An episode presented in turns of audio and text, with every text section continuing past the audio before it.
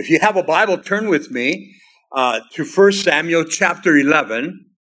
And Lord willing, we're going to go through chapter 11, chapter 12, and chapter 13. We're going to, going to look at Saul's victory. He has his first battle, and then his coronation that's actually done before the people, and then his mistake, or as I'd like to call it, his sin. And so Samuel has anointed Saul, a son of Abiel, a Benjamite, as king of Israel. Remember that Saul starts off well as the first king of Israel. But already tonight, when we get to 1 Samuel chapter 13, he makes his first mistake or his first sin as a king. And there are more to come. Remember that Samuel warned the people this is what's going to happen if you want a king like the other nations. And they said, What? Uh, that's okay. We want another king. And yet God was their king. And so we have a lot to cover. First Samuel chapter 11, and Saul saves Jabesh Gilead. He defeats the Ammonites. Then Nahash, the Ammonite, came up and encamped against Jabesh Gilead. And all the men of Jabesh said to Nahash, uh, make a covenant with us and we will serve you. Now, it's interesting right here, Jabesh Gilead is a town in Israel. Uh, they cried out, the people, to make a treaty with us and we'll be your slaves. We will serve you. Did they forget that they are the called of God? In verse 2, and Nahash, the Ammonite, answered them, On this condition I will make a covenant with you that I may put out all your right eyes and bring approach or reproach on all Israel. You know, when you read that initially, you go, oh, that's bizarre. That's crazy. No way that a king in his right mind is going to give in to that. Yeah, go ahead. Take my eye out. Uh, that's everybody in Israel. Radical statement here. But I think he wants to fight. That's the whole issue. In verse 3, then the elders of Jabesh said uh, to him, Hold off for seven days, that we may send messengers to all the territory of Israel. And then, if there is no one to save us, we will come out to you. Why not at this point, the Ammonites should, should attack? Yeah, we'll give you seven days, and as soon as, uh, you know, time lapses for one or two days, attack them. I see God's hand. Notice in verse 4 so the messengers came uh, to Gibeah of Saul and told the news in the hearing of the people. And all the people lifted up their voices. And notice how it got to their hearts. They wept. They cried out. They wept bitterly. This can't be so. Lord, help us. I believe that was their cry. Now there was Saul coming behind uh, the herd from the field. And, and Saul said, What troubles the people that they weep? He heard them. And they told him the words uh, of the men of Jabesh. But I want you to see the humility of this man right now. Notice that Saul was tending the herds of the family. Yet he's the king. God has given him privilege. God has given him position but he's still doing the work uh, of the family. It hasn't gone to his head yet. It hasn't uh, penetrated yet. And yet he hears the weeping. It concerns him. Remember what God said? That he was going to give him a new heart? Look at verse 6. And then the Spirit of God came upon Saul when he heard the news, and his anger was greatly aroused. The Holy Spirit spoke to him. He had this spiritual anger. We know that when Jesus went into uh, the money changers in the temple, not once but twice, a spiritual anger came over him. And he went in and overturned uh, the tables. You have turned my father's house a house of prayer and a house of den, the den of thieves, he says. And he rebuked them. And so here's Saul uh, doing what a king is supposed to do, a king that's hearing from the voice of God. And so we studied last week, God said, I'm going to put a new uh, heart in him. I'm going to make him a new man. And remember back in Ezekiel chapter 36, verse 26, speaking about the nation of Israel, a new heart he was going to put in them and a new spirit. Uh, church, that's what God does to us when we come to saving grace. God wants to give you a new heart and, He wants to make you a new man. He wants to make you a, a new woman in Christ Jesus. He puts the Spirit in you. We have the spirit of sin. We have the spirit uh, of the demon realm. We have the spirit uh, of the world. We're born into this world with Adamic sin, and God wants to give us a new spirit.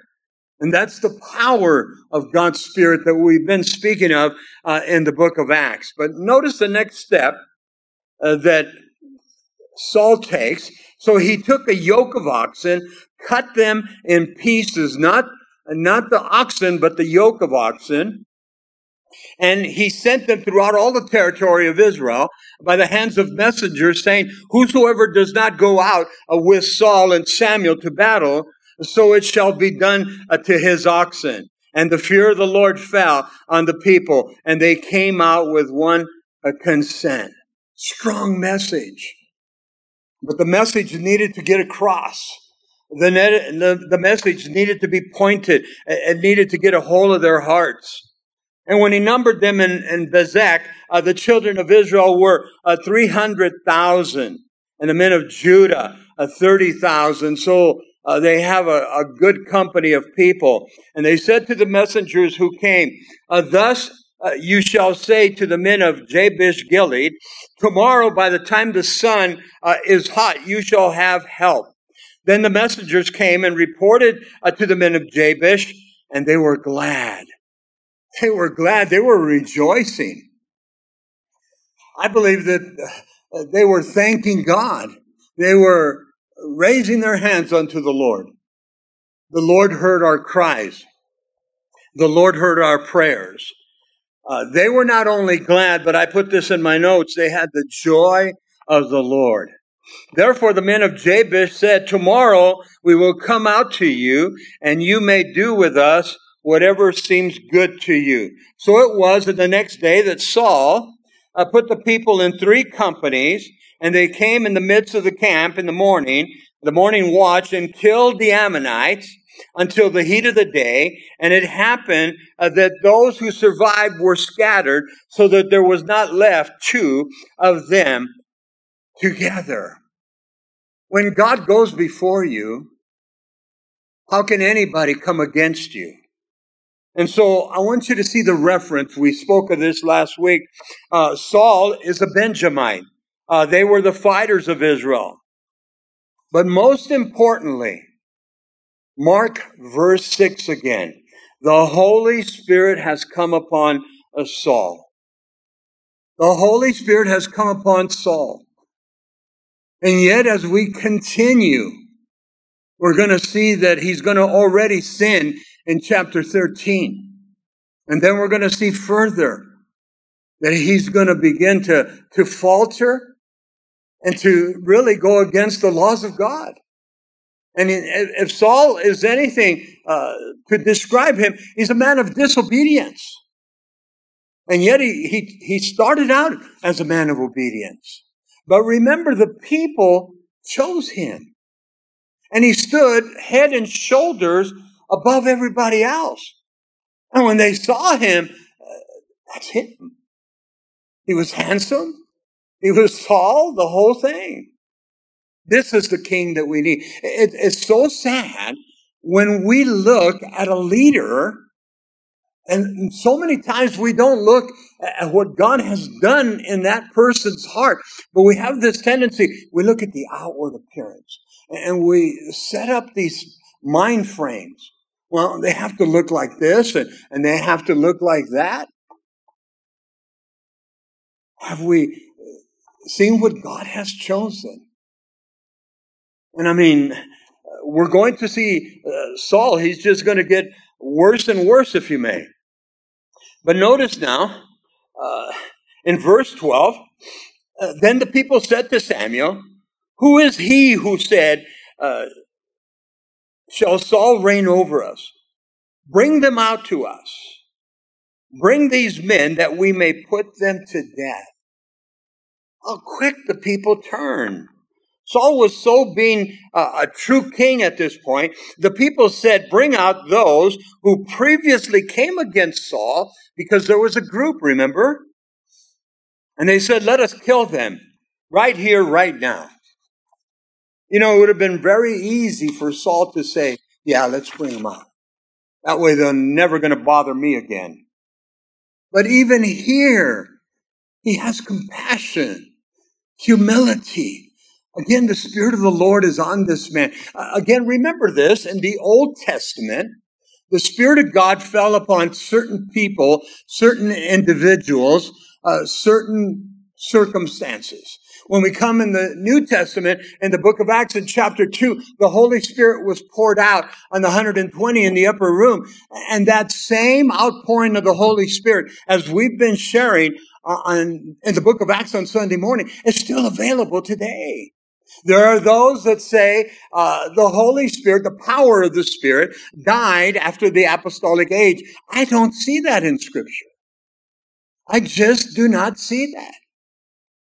I can honestly tell you, Billy Graham could not have been uh, the effective evangelist that he was for so many years without the power of God's Spirit.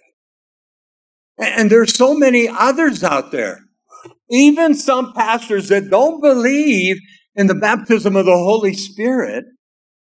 God still gets a hold of them. And to say that after the apostolic age, after the, uh, the first apostles died off, uh, we didn't need the Spirit anymore. Where do you get that from? When the Spirit is available to those that ask, those that seek, those that knock. That's what we're told when we pray in Matthew chapter 7. Look at verse 13 with me. But Saul said, Not a man shall be put to death this day, for today the Lord has accomplished a salvation uh, in Israel. Good call, Saul. We will see early in the ministry now. Uh, Saul is a man of humility. Listen, not only is he a man of humility, but he's a man of good spiritual pride. He's trusting God. He's leaning upon God. And I'm going to give you insight before we get any further. He's only two years into his kingship. And then he makes his first sin, makes his first mistake. It happens so easily, church. This is why I believe we need to stay on our toes. Then, uh, verse 14, then uh, Samuel said to the people, Come, let us go to Gilgal and renew the kingdom there. Let's go and rejoice. Let's go and give God thanks. Let's go and, and bring the coronation now. And that's what's going to happen uh, to Saul in front of all the people. Samuel's already anointed him. Samuel's already laid hands on him, but the people need to see it. The people need to recognize it. So all the people went to Gilgal, verse 15, and there they made Saul king before the Lord in Gilgal. Uh, there they, they made sacrifices of peace offering before the Lord. And there Saul and all the men of Israel rejoiced greatly. Rejoiced greatly. The people of the various cities in Israel. I mean, we saw the numbers that were part of the war, part of the, the military. But gradually they're seeing the hand of God in this man. And they're coming together. And now they're going to see the coronation. He is a king, but it's short lived. It wasn't God's fault, obviously. It wasn't Samuel's fault. Uh, you see, uh, we can be anointed, we can be called, but we also have a flesh nature. We also have a free will. And, I hate that free will sometimes. I hate that, that flesh nature because it'll uh, raise its ugly head. And you get so frustrated. You get so, uh, Lord, why does this happen? After so many years, Lord, why did I get angry? Why did I say this? Why did I say that? Lord, I promised you and I broke that promise again. I've been there. I've been there. Notice now verse, uh, uh, or First Samuel chapter 12 now, Samuel addresses uh, at, at Saul's coronation. The word coronation, it's the crowning of the king. The laying on of hands and, uh, you know, asking the Lord to, they poured the oil, the flask of oil. That's already been done. But here uh, is, is the time of, of, presenting the king to the people. Now, by the way, uh, in verse 15, uh, they had made sacrifices of peace offerings before the Lord. You know, when you read about King uh, Solomon, uh, boy, there was a huge celebration. And all the other kings. It doesn't say here how long they celebrated, but generally in Israel it would be seven days giving God all the glory. And so we begin here, 1 Samuel 12, look at verse 1. Now Samuel uh, said uh, to all Israel, Indeed, I have heeded your voice in all that you said to me, and have made a king over you. I like that. Samuel didn't want to do it, remember? But God had spoke to them, give them a king. Samuel was a judge, he was a prophet, and, and we know he's getting up in age. We're going to see that in just a minute here. It's time for him uh, to conclude his ministry. He knows it. Sadly, the reign uh, of government at this time turns from a theocracy, God ruled, to a monarchy, man ruled. Samuel is stepping down as their leader and giving them uh, to giving them over to Saul. This coronation takes place in front of all the people. Now they've already witnessed the, uh, the victory as they defeated the Ammonites and, and they, you know, Saul, Saul did it, our king. Used wisdom. He set up the armies and such.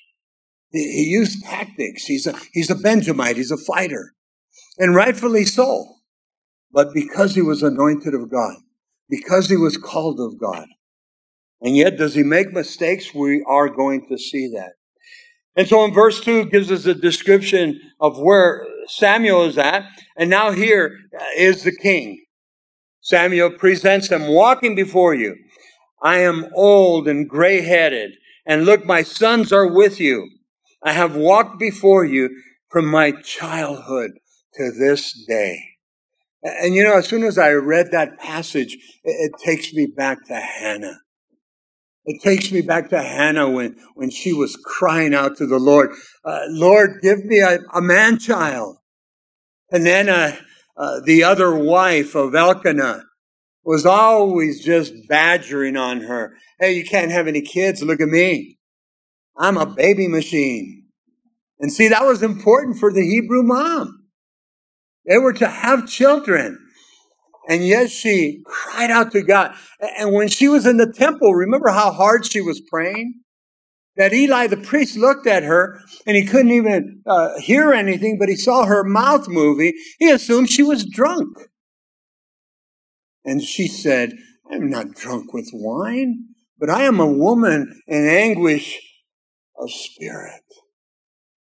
I don't know if you've ever been there where there's a, a situation in your life, there's a circumstance in your life, there's a tragedy, there's something. I'm, I'm just going to throw something out there. Imagine you just got word that a, a family member was kidnapped. That's going to get a hold of you. I don't care who you are. And you're going to go to prayer. And you're not going to pray like you've always prayed. God has your attention now. You're going to anguish in prayer. I saw that about Hannah. And she prayed and prayed. But remember the story? It wasn't until God what God what he wanted from Hannah. Lord, give me a man child and I'll give him back to you. All right.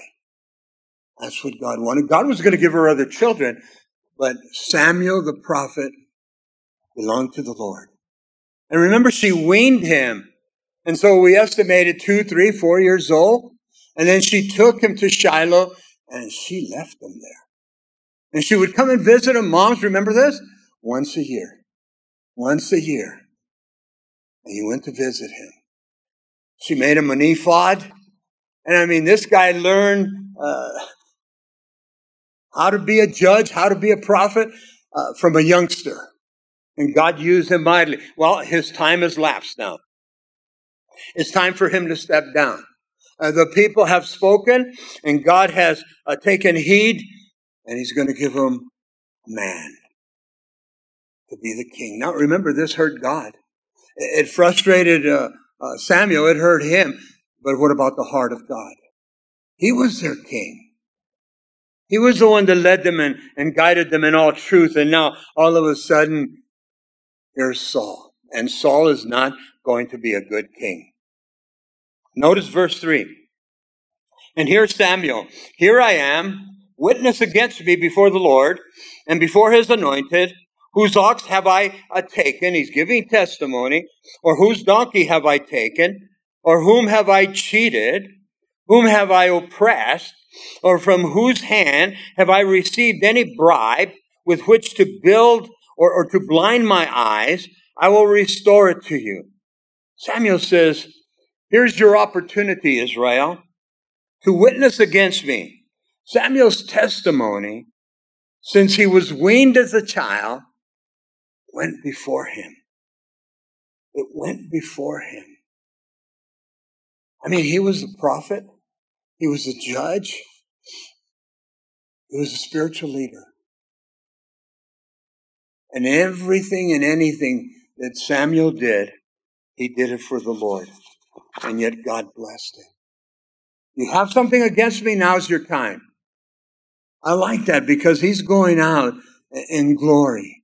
He's going out in the power of God. And they said, You have not cheated us or oppressed us, nor have you taken anything from any man's hand. I want you to see the integrity, the integrity of this man. And I, build up the integrity of this man because we're not going to see it in Saul. And then later we're seeing, uh, we're going to see it in David and then it's going to diminish again. And yet we know that David repents. And the Bible says, and this has always baffled me, that David is a man after God's own heart. And he committed adultery and then he committed murder. He was not allowed to build a temple. He had bloodied hands, remember? But yet God saw his heart. And that's us. We sin. We're all sinners saved by grace. And yet God sees your heart. And then he sees a repentant heart. And so when you come to the Lord, if I confess my sin, he is faithful and he is just to forgive us. Samuel was a man of God, a man of integrity. Look at verse 5. Then he said to them, The Lord is witness against you. Uh, his anointed is, wit- is anointed as witness this day that you have not found anything in my hand. And they answered, He is a witness. Samuel is saying, God is my witness, and he was. He's a witness of my walk. He's a witness of my life. He's a witness of my ministry. And this was done, yes, before God, but also before man. Samuel was a man of God. Samuel was anointed of God and he kept the pace. He was, he was in the Lord and he finished the race in the Lord.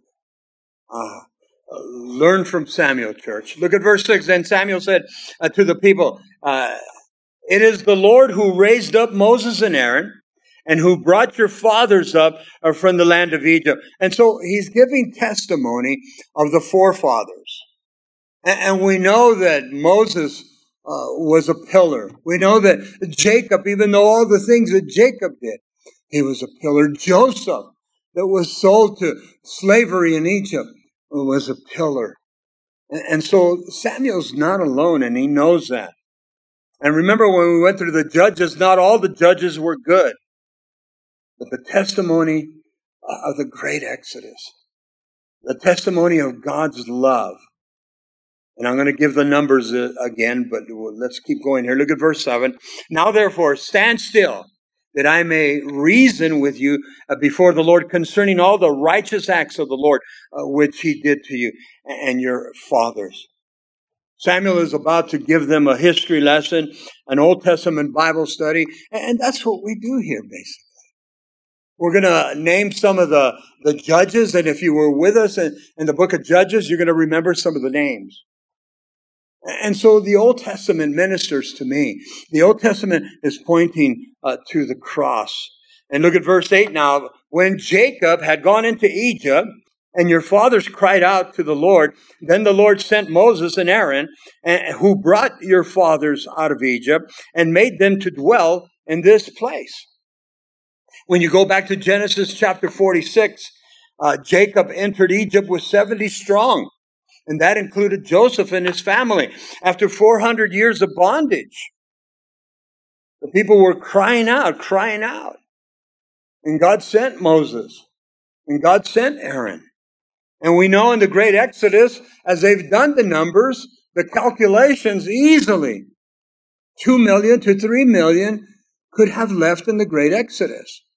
And then I'm, I'm always just uh, amazed because the children of Israel, right away, it doesn't take much, and they falter. But they witnessed 10 plagues. They witnessed the 10 plagues upon Egypt, 25 miles outside of Egypt was the land of Goshen. That's where the Hebrews were living. Not one judgment. Remember the flies, the gnats, frogs, boils? I mean, and yeah, if you're in the land of Goshen, you're going, what's all those swarms over there? What's going on in Egypt? And then finally, what happened? The firstborn in Egypt dies, including the animals. And so the testimony, the witness, and, and the children of Israel were good at passing down from generation to generation. Teaching their children, what does it say in Proverbs? Train up a child in the ways of the Lord, and when they are old, they will not depart. And that's a responsibility we have. Train up your children, because sooner or later they're going to move out of the house.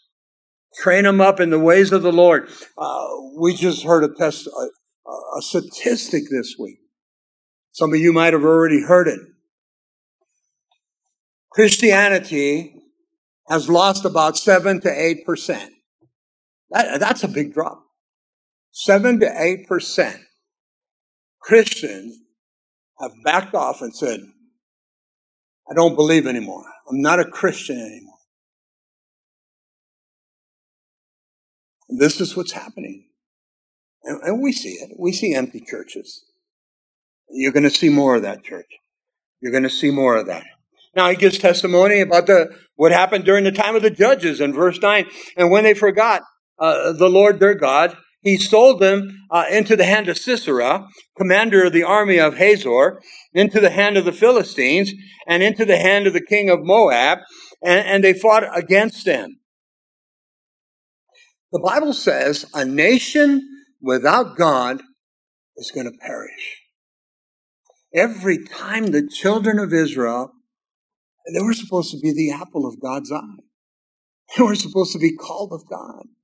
But every time they went back into their sin nature, and what was their sin nature? Idol worship idol worship. In fact, when uh, they were there at Mount Sinai and Moses is up there getting the tablets of the law, Aaron is down at the bottom, and then uh, remember that Joshua is waiting for him right at the base of, uh, of the of the mountain. But Aaron's inside, and what do we find Aaron doing? He's molding a golden calf that they worship and they learned in Egypt. How quick! And so a nation without God is doomed. We need to pray for our United States of America. We are slowly heading that direction. The seven, eight percent, the statistics uh, that people are dropping out from Christianity. Now, honestly, how can you drop out of Christianity? I have to ask, were you really there? Were you really there? Well, we see Saul here we see Saul. Notice now verse 10 then they cried out, and the Lord said, We have, uh, and they cried out to the Lord and said, We have sinned because we have forsaken the Lord and served the Baals and the Asherahs, but now deliver us from the hand of our enemies, and we will serve you. This was the constant move of the nation of Israel. I mean, we know they served God, and then they would serve the various idols, the various foreign gods. And it just seems that uh, they went into Baal worship, they went to Ashtaroth, uh, they went into Moloch worship. And this was the scenario. This was uh, the constancy. Notice now in verse 11, and the Lord sent Jerubbaal, if you remember the judges, this is Gideon, and then Bedan and Jephthah and Samuel, and delivered you out of the hand of your enemies on every side, and you dwelt in safety. Remember that, uh, excuse me, Gideon didn't want to go. Gideon was fearful, yet he was a good judge. when God called him. And we know others, there were other good judges also. But Samson, that everybody kind of uh, banked on, was not a good judge. But at the end, he repents. At the end, he repents. Notice verse 13. Now, therefore, here is the king whom you have chosen and whom you have desired. And take note, the Lord has set a king over you. The reminder that Samuel brings over and over, uh, the king that you asked for. I like that Samuel says, I don't want no part of it. I told you what was going to happen. And he ran it down to them. He's going to take your man children. He's going to take your, your, your women children and he's going to, he's going to rank them. He's going to take them right through the fire and he's going to make them this. He's going to make them that. What did they say? Remember? We don't care. We want a king. We want a king uh, like the other nations. Now, uh, look at verse 14. I love this. And if you fear the Lord and serve him and obey his voice and do not rebel against uh, the commandments of the Lord, then both you and the king who reign over you will continue following the Lord your God. I like that Samuel cast Saul the king into the pot. Not just Israel, but Saul also. I want you to turn to a passage with me. I turn to Deuteronomy chapter 6, verses 4 through 9. It's called the Great Shema. Hear thou is the translation of Shema in the Hebrew. It's the Jewish confession of faith. Now, the Jews would uh, basically say this prayer every morning and every evening, and they said it from their heart. And Jews still today uh, follow suit in this. And so fear the Lord, uh, serve him, and obey his voice, and do not rebel against the commandments of the Lord. Uh, listen to the great Shema. In Deuteronomy 6, look at verse 4. Hear, O Israel, the Lord our God, the Lord is one. You shall love the Lord your God with all your heart, and with all your soul, and with all your strength. That prayer was made in the morning and in the evening in verse 6 and these words which I command you today shall be in your heart. Don't just read them. Let them be in your heart. In fact, they memorize uh, these particular uh, scriptures. In verse 7 and 8, you shall teach them diligently to your children, and you shall talk of them uh, when you sit uh, in your house, and when you walk by the way, when you lie down, and when you rise up in the morning and the evening throughout the day. One of the things that I experienced years ago when I, uh, my workplace took me back to the East Coast and I was there uh, for 16 weeks. Uh, I was in a little place called Lewistown, Pennsylvania. We were setting up a company there. It was actually our old company. They shut it down, but I had the opportunity to go back there and help them set up. And it, it was a blessing. I always wanted to go back east, never had. And it was Amish country. I wanted to see that. I'm a new believer. And I, I, I'm excited about this. And this is what tripped me out. And some of you that are older, and if you remember those days, and if you were ever back east, you would go by the farmhouses. There was always scripture. And I mean whitewashed, huge, massive letters. I mean, almost every house, every uh, barn had scripture.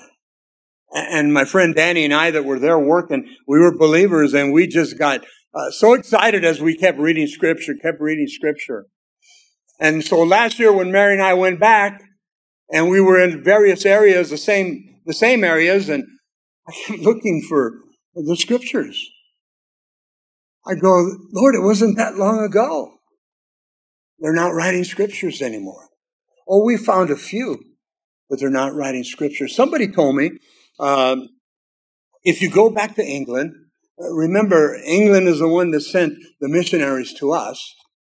And uh, if you go in a regular neighborhood, an old neighborhood, and you find where uh, the, the foliage is growing over uh, the eaves and such, and if you get off and pick them up, you will find scripture.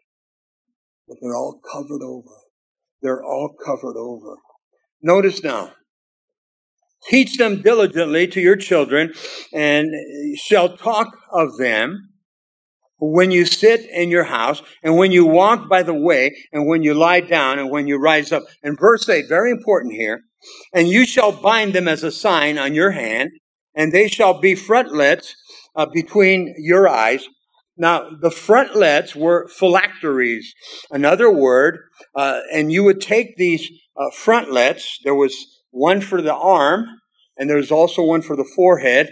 You've probably seen the Jews uh, wearing those. You would take a parchment, of which were four passages of scripture. You would fold them up, and in that, uh, was, you know, they wrap it around.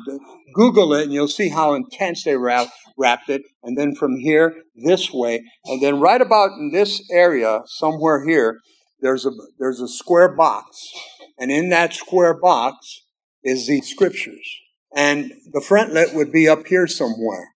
And another box. These this is all made out of leather. These are the four scriptures. Exodus 13, uh, verses 2 through 10. Exodus 13, verses 11 through 17. Deuteronomy 6, 4 through 9 that we just read. And then Deuteronomy 6, uh, 13 through 23. Now, uh, that is beautiful to watch. We see it when we go to, uh, you know, to the, the Western Wall and you're there in Israel. But I want you to take note what Jesus said. In Matthew chapter 23, verse 5, Jesus rebukes the religious sect. He says, they do it to be seen by man. They make their phylacteries wide. And uh, Jesus called out woes against the religious sect. Let's finish Deuteronomy 6, Look at verse four, uh, verse nine now. You shall write them in the doorpost of your house and on your gates and on your gates. Now, this is Old Testament. I want you to turn to Matthew chapter 22. And so easy when we read the scriptures that we can respond. Well, Pastor Bob, that's Old Testament. And again, those are the ones that don't want to, uh, you know, see the Old Testament pointing to the cross. Hear, O Israel, the Lord your God is one Lord. I mean, the commands of God. And so in Matthew 22, verses 34 through 40, the scribes had asked uh, Jesus, which is the first commandment of all. In verse 34, but when the Pharisees heard that he had silenced the Sadducees, they gathered together. Jesus had silenced them. If you read earlier, on the doctrine of the resurrection in verse 35 now. Then one of them, a lawyer, a scribe, asked him a question, uh, testing him. They never really wanted the answers. They were always testing Jesus. And they said, Teacher, which is the great commandment of the law? Jesus said to them, You shall love the Lord your God with all your heart, with all your soul, and with all your mind. This is the first and the great commandment. Listen to this now, verse 39 and 40. And the second is like it. You shall love your neighbor as yourself. On these two commandments hang all the law and the prophets. And what did they accuse Jesus of? Uh, they accused him of, of coming to destroy the law. And Jesus says, I did not come to destroy the law, but I came to fulfill the law. And he came to fulfill the law uh, through the law of love not of rituals, rites, and customs and tradition. The law of love. Oh, I love that. Let's go back to our text now and look at verse 15. However, if you do not obey the voice of the Lord, but rebel against the commandments of the Lord, then the hand of the Lord will be against you. And it was again, as it was against your forefathers. This happened to them. You don't think it'll happen to you? You kept, you keep rejecting me. You keep worshiping idols. It's going to come upon you. And it did, church. It did. In verse 16, now therefore stand and see this great thing which the Lord will do before your eyes. Today, not the wheat harvest. Now, he's going to give them a sign that he means business. Is today not the wheat harvest? He's asking a question. This is Samuel bringing it forth now. I will call to the Lord, and he will send thunder and rain that you may perceive and see your wicked, wickedness is, is great, uh, which you have done in the sight of the Lord, and asking the king for yourself. Albert Barnes, in his commentary, said harvest was between May the 15th uh, through June the 15th. It never rained in harvest. Why? It would destroy the crops. But if you come against the Lord in sin nature, it will rain and thunder and destroy basically your harvest. And yet these guys just, just again would not take heed. In verse 18, so Samuel uh, called uh, to the Lord, and the Lord sent thunder and rain that day, and all the people greatly feared the Lord and Samuel. You know, Samuel wasn't the one you're supposed to fear, but Samuel was the one uh, that would bring the judgment on them. The Lord would use him. And so this is a sign from the Lord, and you will see it, and they will rebel. Verse 19, and the people said to Samuel, Pray uh, for your servant uh, to the Lord your God, that we may not die, for we have added to all our sins the evil of asking a king for ourselves. They're finally getting it. They're finally getting it. Now, uh, what is Saul doing at this time? He's got to be hearing all this. He doesn't quite understand, I'm sure. Notice now, there's always room for repentance, and that's what we're going to see here. Samuel said to the people, Do not fear, verse 20. Or they said in verse 19, and the people said to Samuel, Pray for your servants. Pray for your servants to the Lord your God, that we may not die, for we have added to all our sins the evil asking for a king. Then Samuel said to the people, Do not fear, you have done all the wickedness, yet not turn aside from following the Lord, but serve the Lord. How? You serve the Lord. Old Testament, New Testament, you serve the Lord from the heart. You serve the Lord. Listen, and when we fail, and we do fail, when we sin, and we will sin, we have an advocate, a lawyer for our defense. And so there's always room for repentance. And don't let the enemy speak to you and say, God's not going to hear you again. God will hear you. Come to the Lord, repent. Uh, for the Lord will not forsake his people, verse 22, for his great name's sake, because it has pleased the Lord uh, to make you his people. It has pleased the Lord to make you his people. Moreover, as for me, uh, listen again to Samuel's heart. Moreover, as for me, far be it from me that I should sin against the Lord in ceasing to pray for you, but I will teach you the good and the right way. Here's the responsibility of all leaders. That's why I say I love to glean from the leadership in the Old Testament. A responsibility that we have.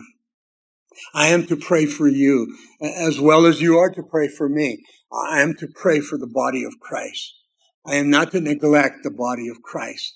And especially when I see that they're doing something wrong, I need to pray. Be careful because it could be so easy. Uh, they've had it. I'm not going to pray for them anymore. Who are you? I mean, look at how many times God has given us what? First, second, third, fourth, fifth chance. And, and you know, the list keeps going but the responsibility. As for me, far be it uh, from me that I should sin against the Lord and ceasing to pray for you. In verse 24, only fear the Lord and serve him in truth with all your heart, for consider what great thing he has done for you. Sometimes we need to just kind of kick back and you're there in the quietness of your room. Maybe you're at your table, maybe you're at the couch, and you know you got a cup of coffee. It's early in the morning, and uh, take some time to reflect. I mean, the wife's not there, the husband's not there. It's a it's a time just between you and the Lord. And so you say, well, Pastor Bob, I barely have enough time to get up in the morning. I have to drive like 15 uh, miles or so, or two hours sometimes. Well, what a beautiful time. Turn the radio off. Turn that sound off and, and, and pray. Or put on a good worship CD. And for the next time, you, the next, what, hour, half hour you're driving, uh, the people that work in El Paso, they got a whole hour, if not more, to worship the Lord. Worship the Lord. And so, what a beautiful picture here. In verse 25, but if you still do wickedly, uh, you shall be swept away. Listen to this. both you and the king, both you and the king. Samuel warned over and over and over again as God spoke to him. And now we come to the last chapter tonight. 1 Samuel 13. The caption of my Bible says, Saul's unlawful sacrifice. And so, his first mistake or his first sin as king. Saul reigned, listen to this, one year, and when he had reigned for two years over Israel, uh, Saul chose for himself 3,000 men of Israel. Uh, 2,000 were with Saul and Michmash, and in the mountains of Bethel, and a thousand were with Jonathan in Gibeah, of Benjamin or of Benjamin. Uh, the rest of the people, he sent away every man to his tent. Now, I want you to really underline Jonathan and, and remember him because he will become David's uh, best friend. He'll become David's confidence. He'll become David's lead and insight to Saul because Saul is going to try to kill David so many times. And this is Saul is Jonathan's Jonathan's is his son. That's his dad. And Jonathan attacked, attacked the garrison of the Philistines that was in Gibeah. And the Philistines heard of it. Then Saul blew the, the trumpet throughout all the land, saying, Let the Hebrews hear. Now all Israel heard it and said that Saul had uh, attacked the garrison of the Philistines, and that Israel, and that and that Israel had also become an abomination uh, to the Philistines. They feared them. And the people were called together uh, to Saul at Gilgal. Then the Philistines gathered uh, together to fight uh, with Israel. 30,000 chariots, remember that, and 6,000 horsemen, and, and people. Here's a description as the sand which is on the seashore in multitude. And they came up and they encamped in Michmash to the east of Beth Aven. Huge army. I, I mean, just the chariots alone uh, were huge when you think of 30,000. In verse 6, it says, When the men of Israel saw that they were in danger, for the people were uh, distressed, perplexed, uh, then the people hid in caves, in thickets, in rocks, in holes, in pits. Fear settled. Anguish settled. They ran and they hid. These are the people of God. It's reminiscing to me in the book of Revelation when the judgments are coming. People are going to go hide in the caves. The government that's up in the Colorados are going to go in, into NORAD and go behind, uh, the, inside the mountain there. We're told that there's an underground city at White Sands. Are those things going to stop the judgments of God? No. No. Remember what stopped the judgment when the angel of death, uh, people say it's not an angel of death, when death came in to the camp and the firstborn of Egypt died. But what saved them? The blood of the lamb that was put on the doorpost. That's the blood of the lamb. The lamb is Christ that covers us. But they were in such turmoil of fear. There was such distress. The heart was just pulling on them. They hid. They ran. And some of the Hebrews crossed over uh, the Jordan to the land uh, of Gad and Gilead. As for Saul, he was still in Gilgal, and all the people followed him, trembling. Just a short two years. Such fear sets in. What happened uh, to their trust in the Lord? What happened to the promises of God? We've all read the accounts recently. We hear of hundreds of Christians being killed by fire, being beheaded, children being beheaded. And you say, Lord, how do they do it? How are they able to stand there? I've read where uh, the ones that are going to be beheaded turn around and, and they, they witness to their, the one that's going to kill them. That is blowing their minds. You can only do that if the power of God is in you. You can only do that if the power of God's Spirit is in you. We're waiting now. Look at verse 8. Then he said, This is Saul. He waited seven days according to the time set uh, by Samuel. But Samuel did not come to Gilgal, and the people were scattered from him. As we have shared many times, church, and I'm right here with you. Waiting upon God is not an easy task. It's hard. Lord, I've been waiting. I've been praying uh, for this. I've been praying for that. Lord, I've been waiting. And yet, does God have a time, a time limit? Does God have the, the, the Rolex, the, the Timex, I mean? God doesn't need a clock. He doesn't need, he doesn't have a sundial. Does he look up into the sun and go, hmm, I wonder what time it is? No, come on. I love this. In verse 10, or verse 9, so Saul said, Bring a burnt offering and a peace offering here uh, to me. And he offered the burnt offering. Big mistake, Saul. This was wrong. This was disobedience. So he made his first sin. Now it happened as soon as he had finished presenting the burnt offering that, that Samuel came and Saul went out uh, to meet him and that he might greet him. Saul knew, I believe, right here, what he did was wrong. And he went out to Samuel and Samuel said, what have you done? And Saul said, uh, when I saw that the people were scattered from me and that you did not come within the days appointed, and that the Philistines gathered together at Michmash. Uh, interesting, he blames the people. And then, Samuel, it's your fault too. You weren't here. You said seven days. you should have waited. You should have waited. You see, it's not about you, Saul. It's not about me. It's not about you. It's always about the Lord. It's always about the Lord. And sometimes God is teaching us patience. And in that process of teaching me patience, teaching you patience, God makes us wait. God makes us wait. We're just a people of habit. Uh, we just don't like to wait. I know I don't. Look at verse 12.